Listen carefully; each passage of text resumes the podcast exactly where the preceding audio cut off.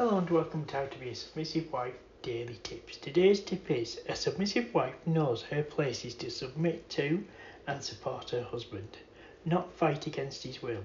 You both share the same goals and work towards them as a team. So if you have a disagreement, that doesn't mean that the husband shouldn't listen to what you have to say. Of course he should. But when you submitted to him, you gave him the authority to make the decisions and you chose to support him in those decisions. So when he makes his decision, it's your place to support him.